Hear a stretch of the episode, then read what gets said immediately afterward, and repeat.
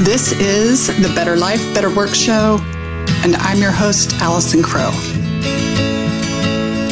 I'm a life and self leadership coach for authentic and ambitious small business owners and professionals. I show up here in your ears as a transparent leader doing the same inner and outer work that you are. I'm here to remind you that you're probably a gardener and not a machine and that soft, sustainable, and soulful success is actually available to you on your own terms. Emotional presence and wellness are also available to you as someone who juggles both an amazing business and a beautiful life. I'm here to remind you that more is not better, better is better.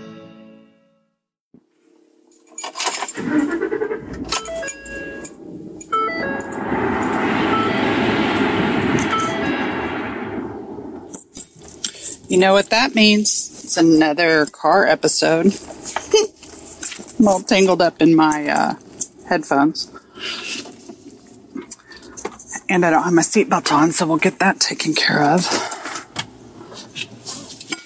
Today, I want to just do a little riff on unarmored. Unarmored being. Unarmored leadership and I am definitely no master, but I am committed to the path. In fact, that's going to be the title of the book I'm almost finished with.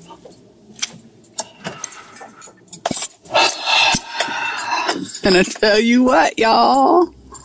You commit to an uh, authentic, soulful life. That means you're well, I don't know what it means for you. I can't tell you that. For me, an authentic life means being committed to a true life, to this glorious human life that as has shown up in the themes of my work over the last few years, both and woman of range, authentic and ambitious, more is not better, better is better, feel it all, lead your parts,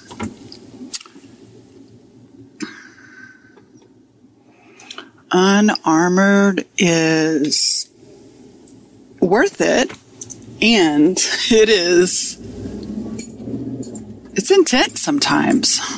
So it's sunday morning and i'm recording this for you after another full week not just busy but also requiring lots of recovery time. Y'all realize when the stress goes up the rest must go up and I finally last night came to a realization about re traumatization. Do not mean to be rhyming, but it's clearly what happened happening. So I've been for myself a little off kilter. I've been feeling a lot of tension, a lot of emotional stress. I've been um, helping my parents move, got my mom and dad moved into their new senior living apartment. We still have a giant third of the move to do. So the first third was getting my parents to be willing to put the house up and get an offer negotiated. We did that in April, the end of April and then the second part was what I call the emergency move. Um, my our, my parents' house is on a hill, and they've lived there for 53 years, and so there is an accumulation of stuff. And my dad had that stroke in March, at the end of March, the beginning of April. April 1st was the stroke, and all of that kicked off this season of adjustment for my parents. And we've all known it was coming for a long time. We just didn't know when it would finally come, and here it is. And so last week, one of the reasons I didn't do an episode was because I had gone over to check on my parents and realized that we needed to kind of do an, what I called an emergency move. So this was not just moving our stuff, the stuff will come later, but um, was able to rally around and not rally, but able to find a can you send over a truck and some movers within the next two days. We need to get my dad out of this house because it's a fall risk. And while my dad is doing way, way better, he still has some stability issues and needs to be an environment that doesn't have a lot of stairs and that he can move around. So we got my parents, quote, emergency moved with their primary things, their bed, their table, a lot of their clothes, their kitchen, so that they can go ahead and live in the new apartment and then go back to the house to finish with the packers some moving things. So downsizing, y'all, there are, there are like realtors and companies that help do this. And it's a, it has been emotional for everybody in my family is emotional for me. The first time I walked into a senior apartment,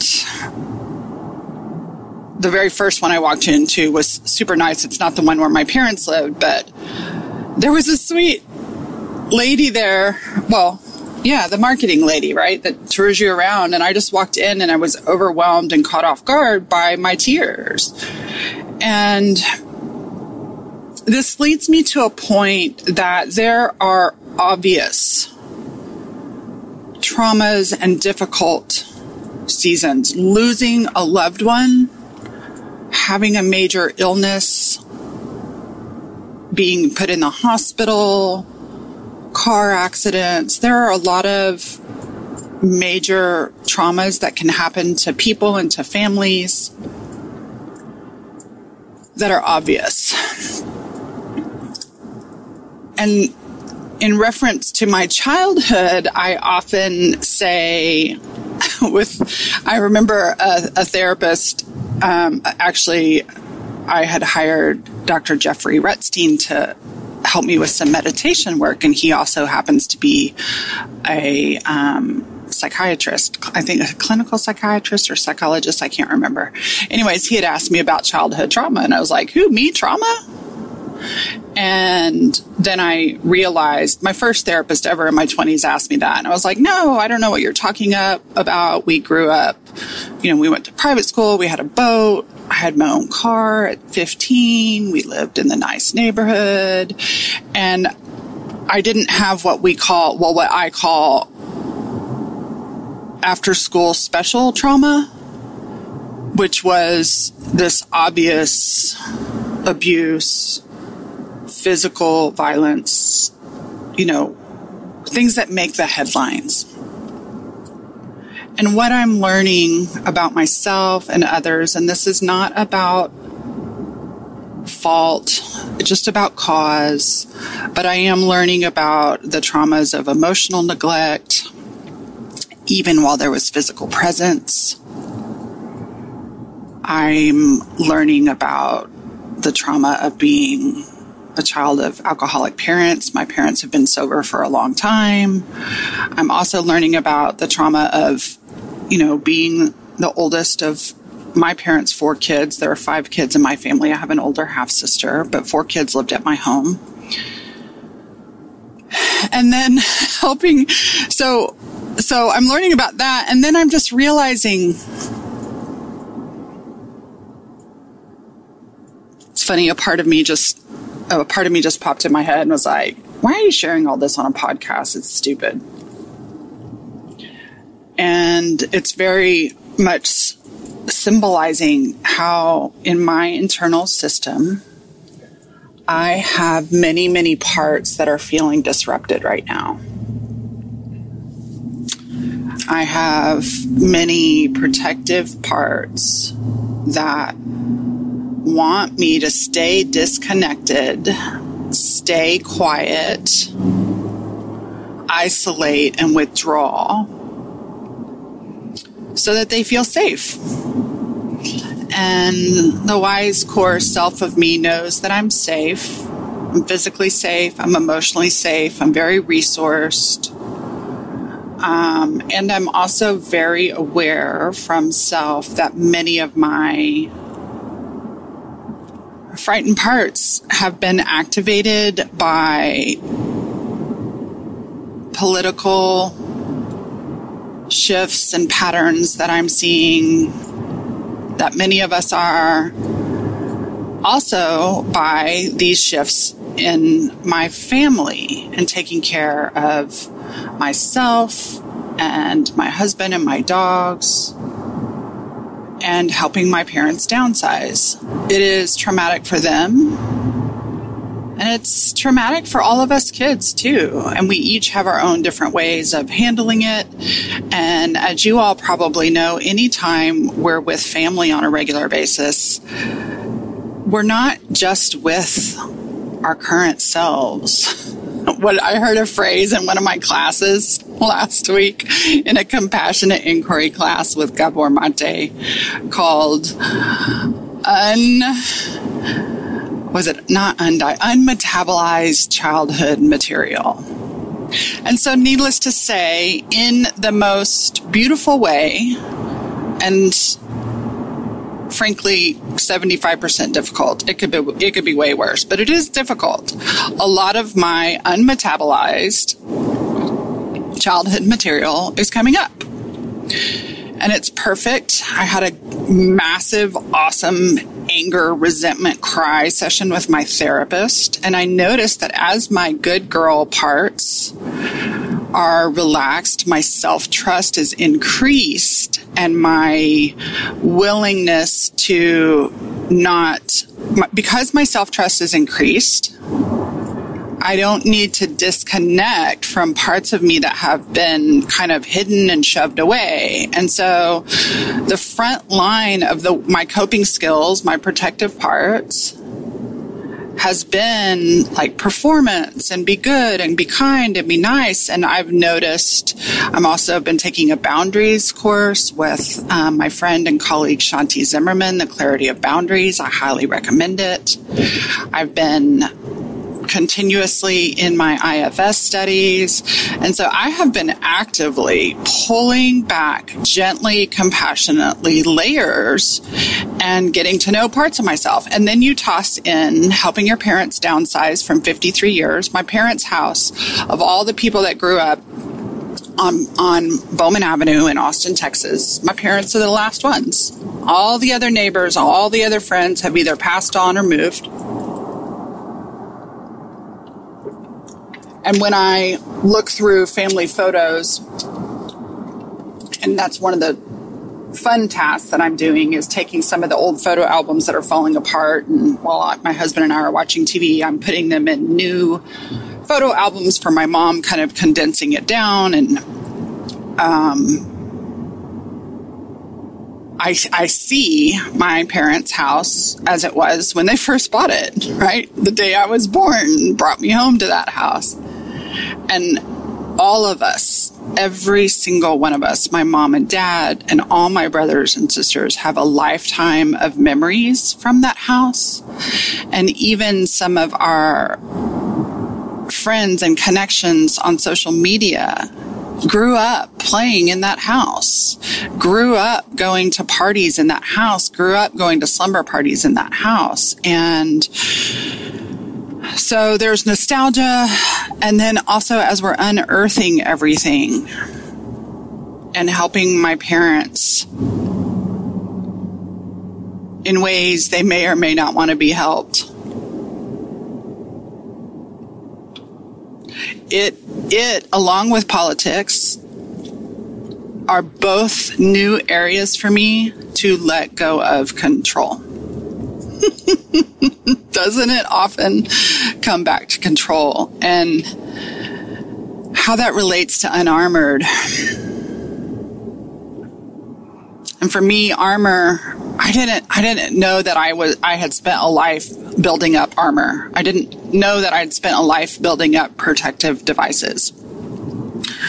And it doesn't mean that I put them all down and don't have them anymore. Unarmored for me is also about being wise and discerning with layers of armor.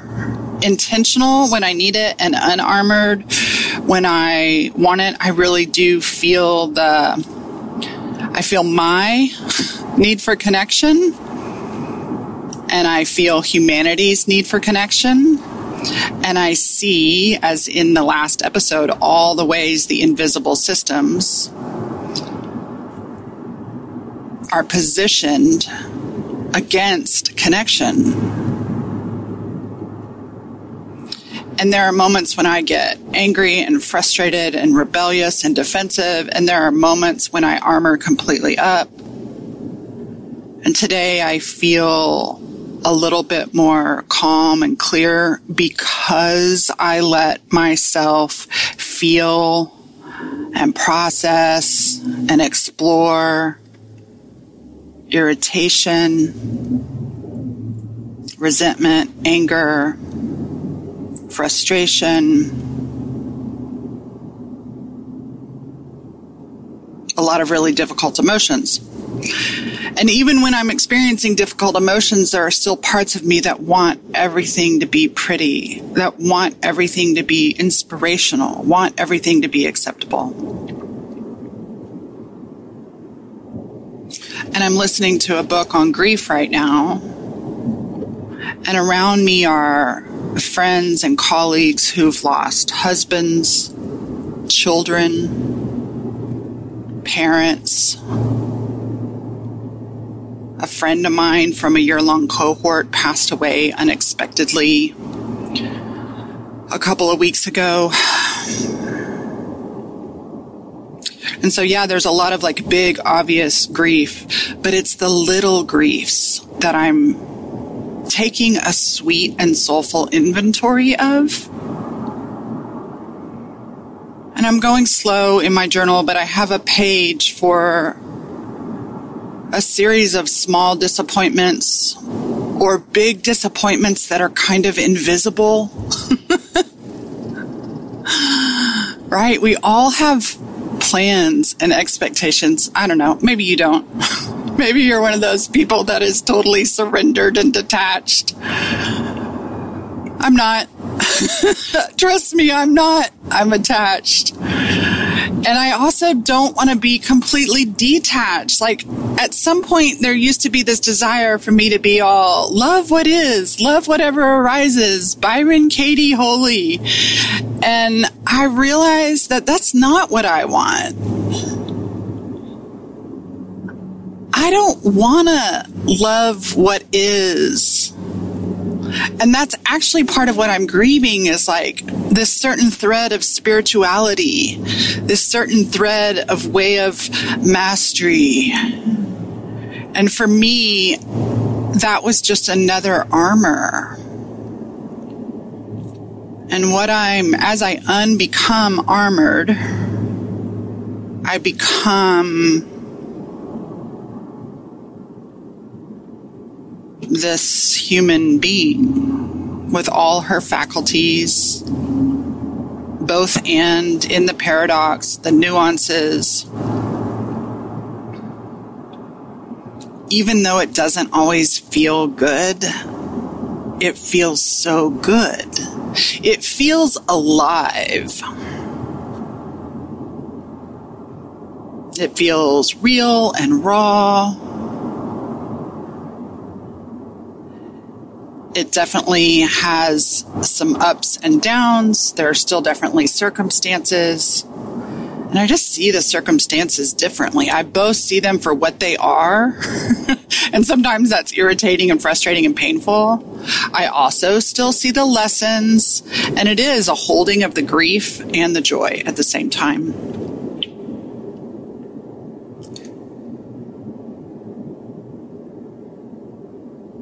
Certainly unarmored doesn't happen overnight. That would be abrupt to the nervous system. So that's that's the other thing that's come up, and it's come up in coaching with my clients. I didn't realize till a week ago thir- Thursday something that was new for me in this difficult season. Not bad. There's so many good things that are happening.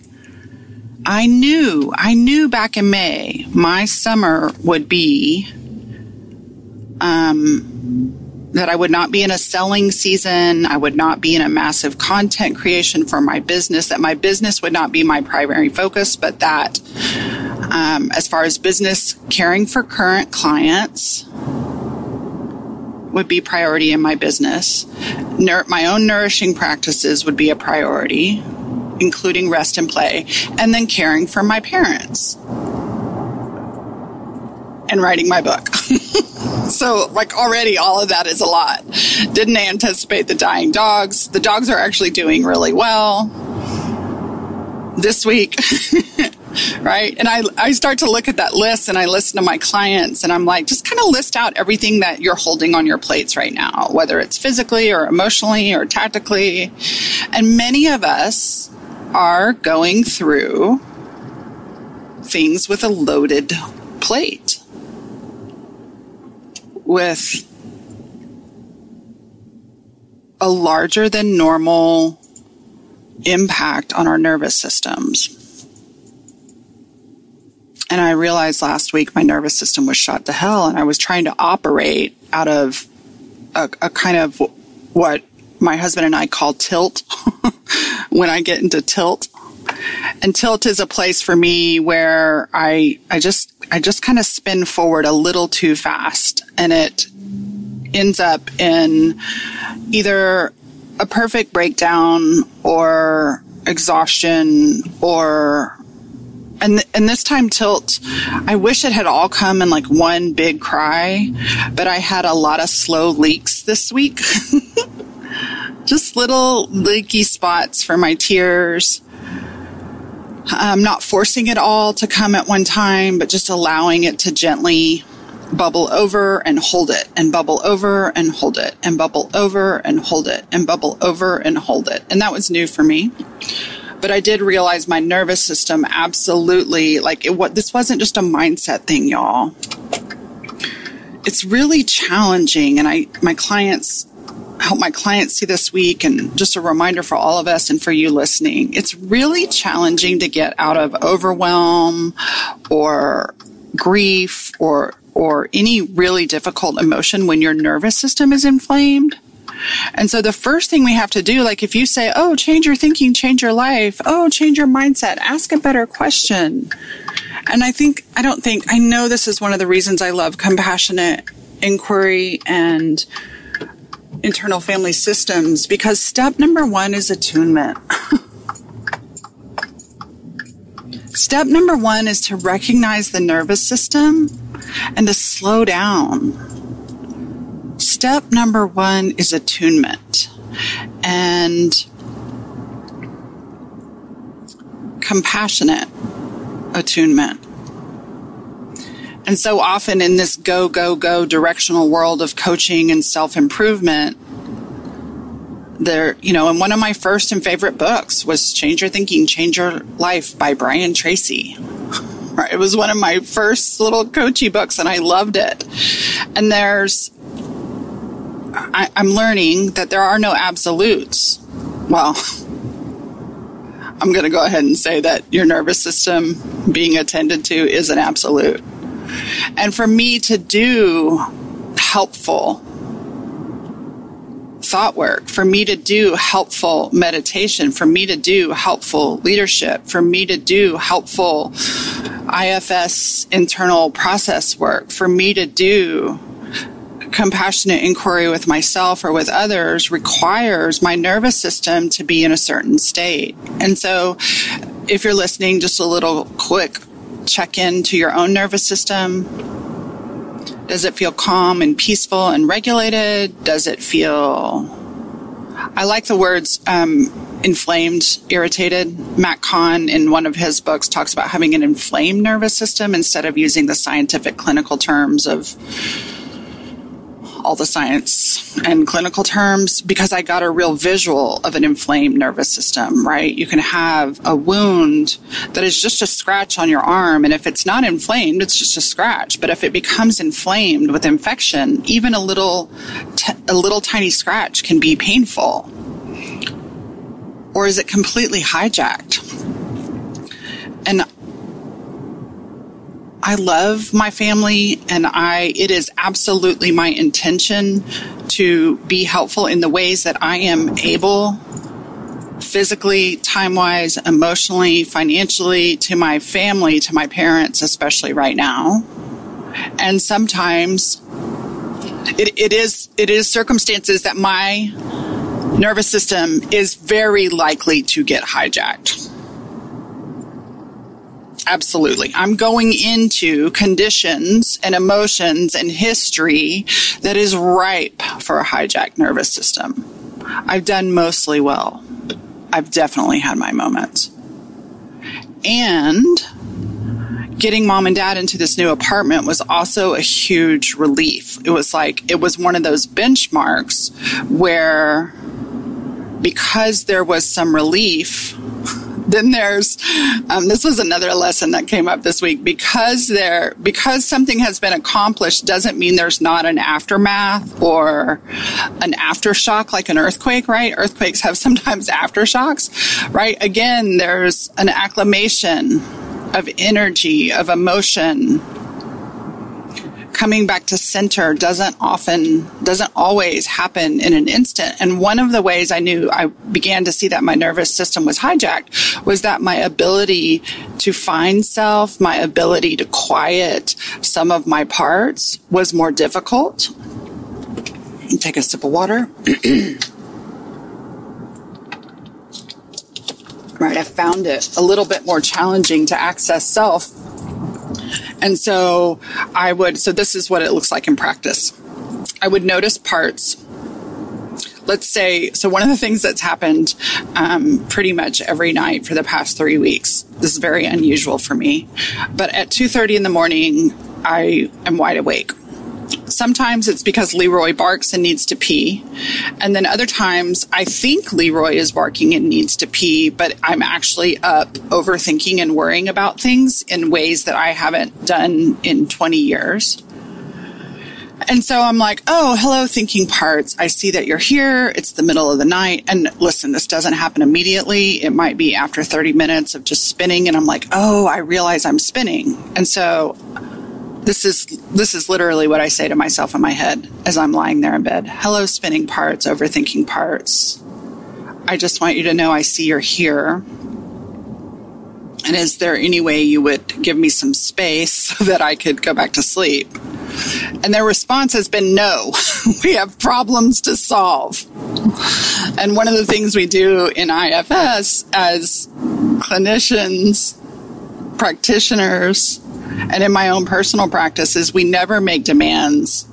There's a lot of consent involved. And I've noticed a lot of my parts don't want to give consent.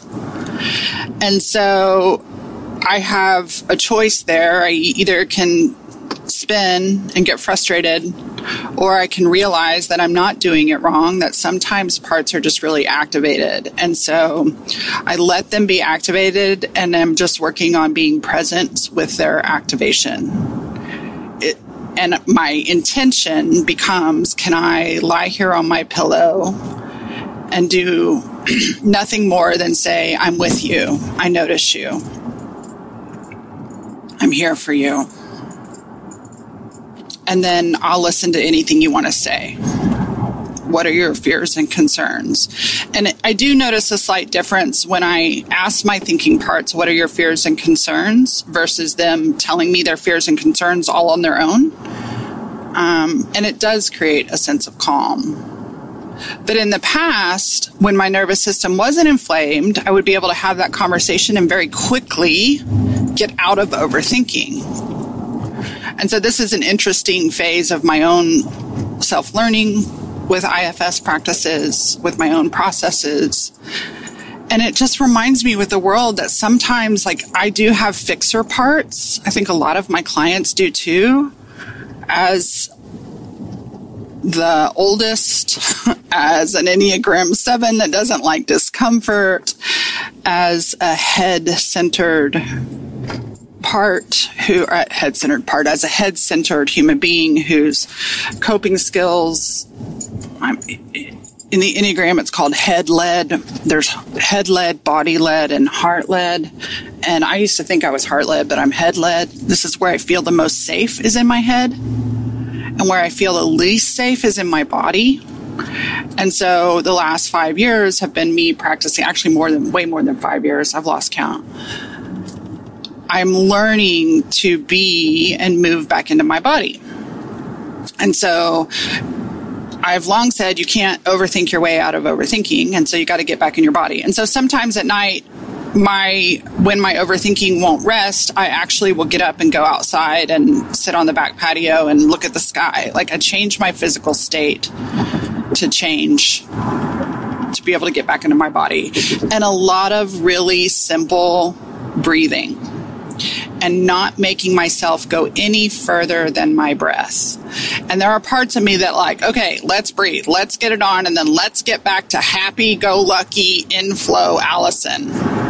it's hilarious how result oriented there are parts of me, right, that want resolution.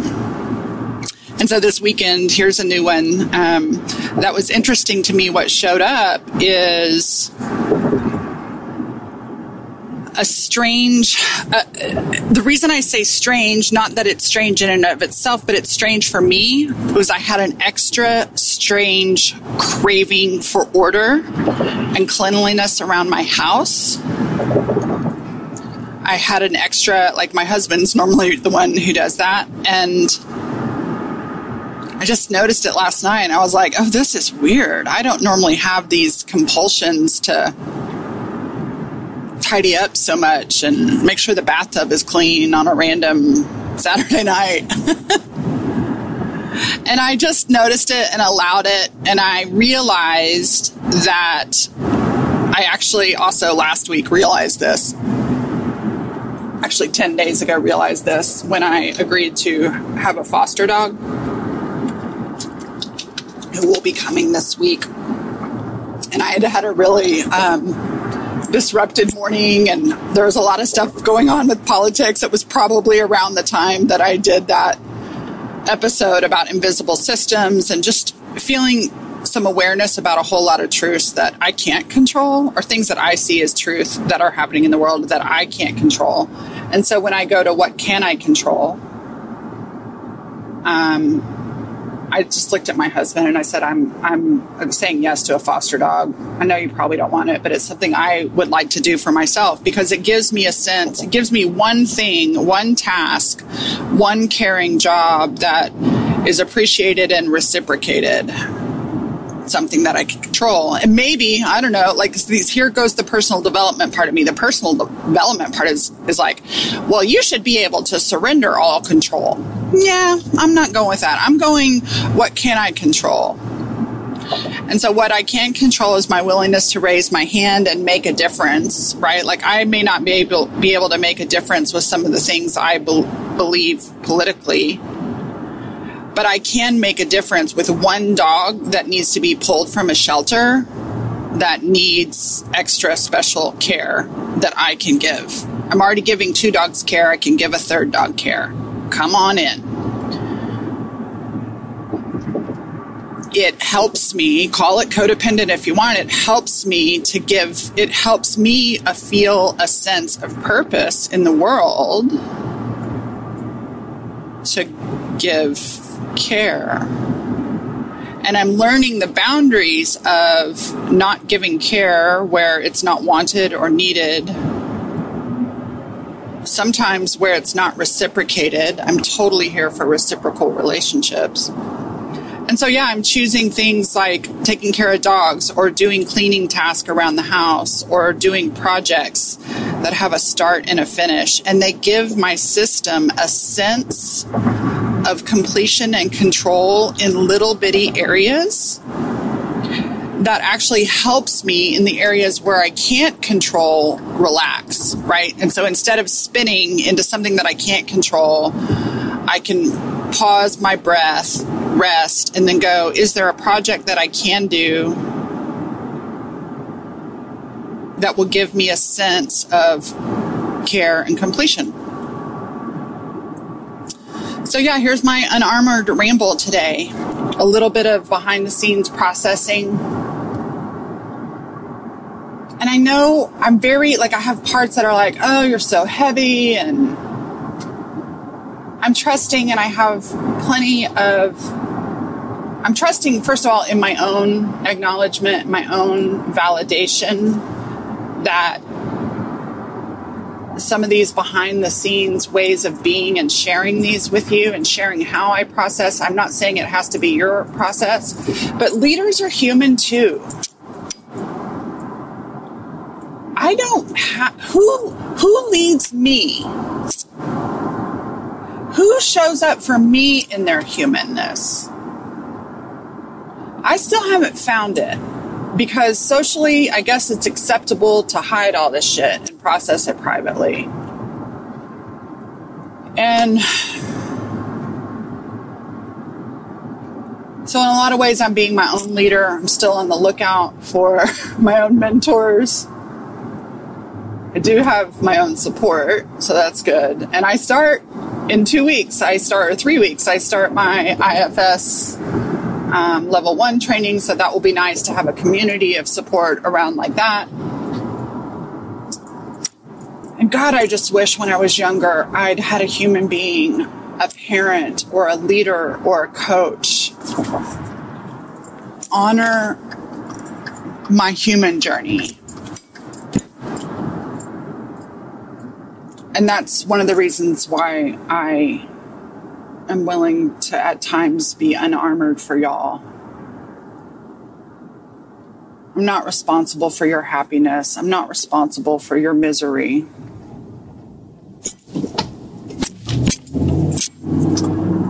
Um, yeah. Unarmored what I know when I'm unarmored first with myself.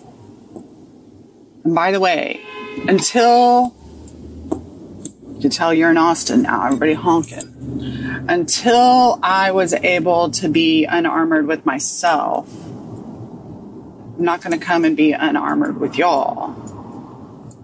And I've spent a lot of time being unarmored with my, imperfectly unarmored with myself. In various ways, especially through creativity, through swimming, through my body, through journaling, through thinking, through dumping emotionally with my sister and a few friends.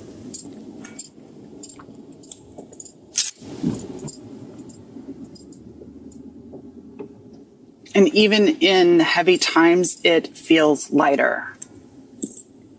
And it reminds me that the process is a massive part of the journey.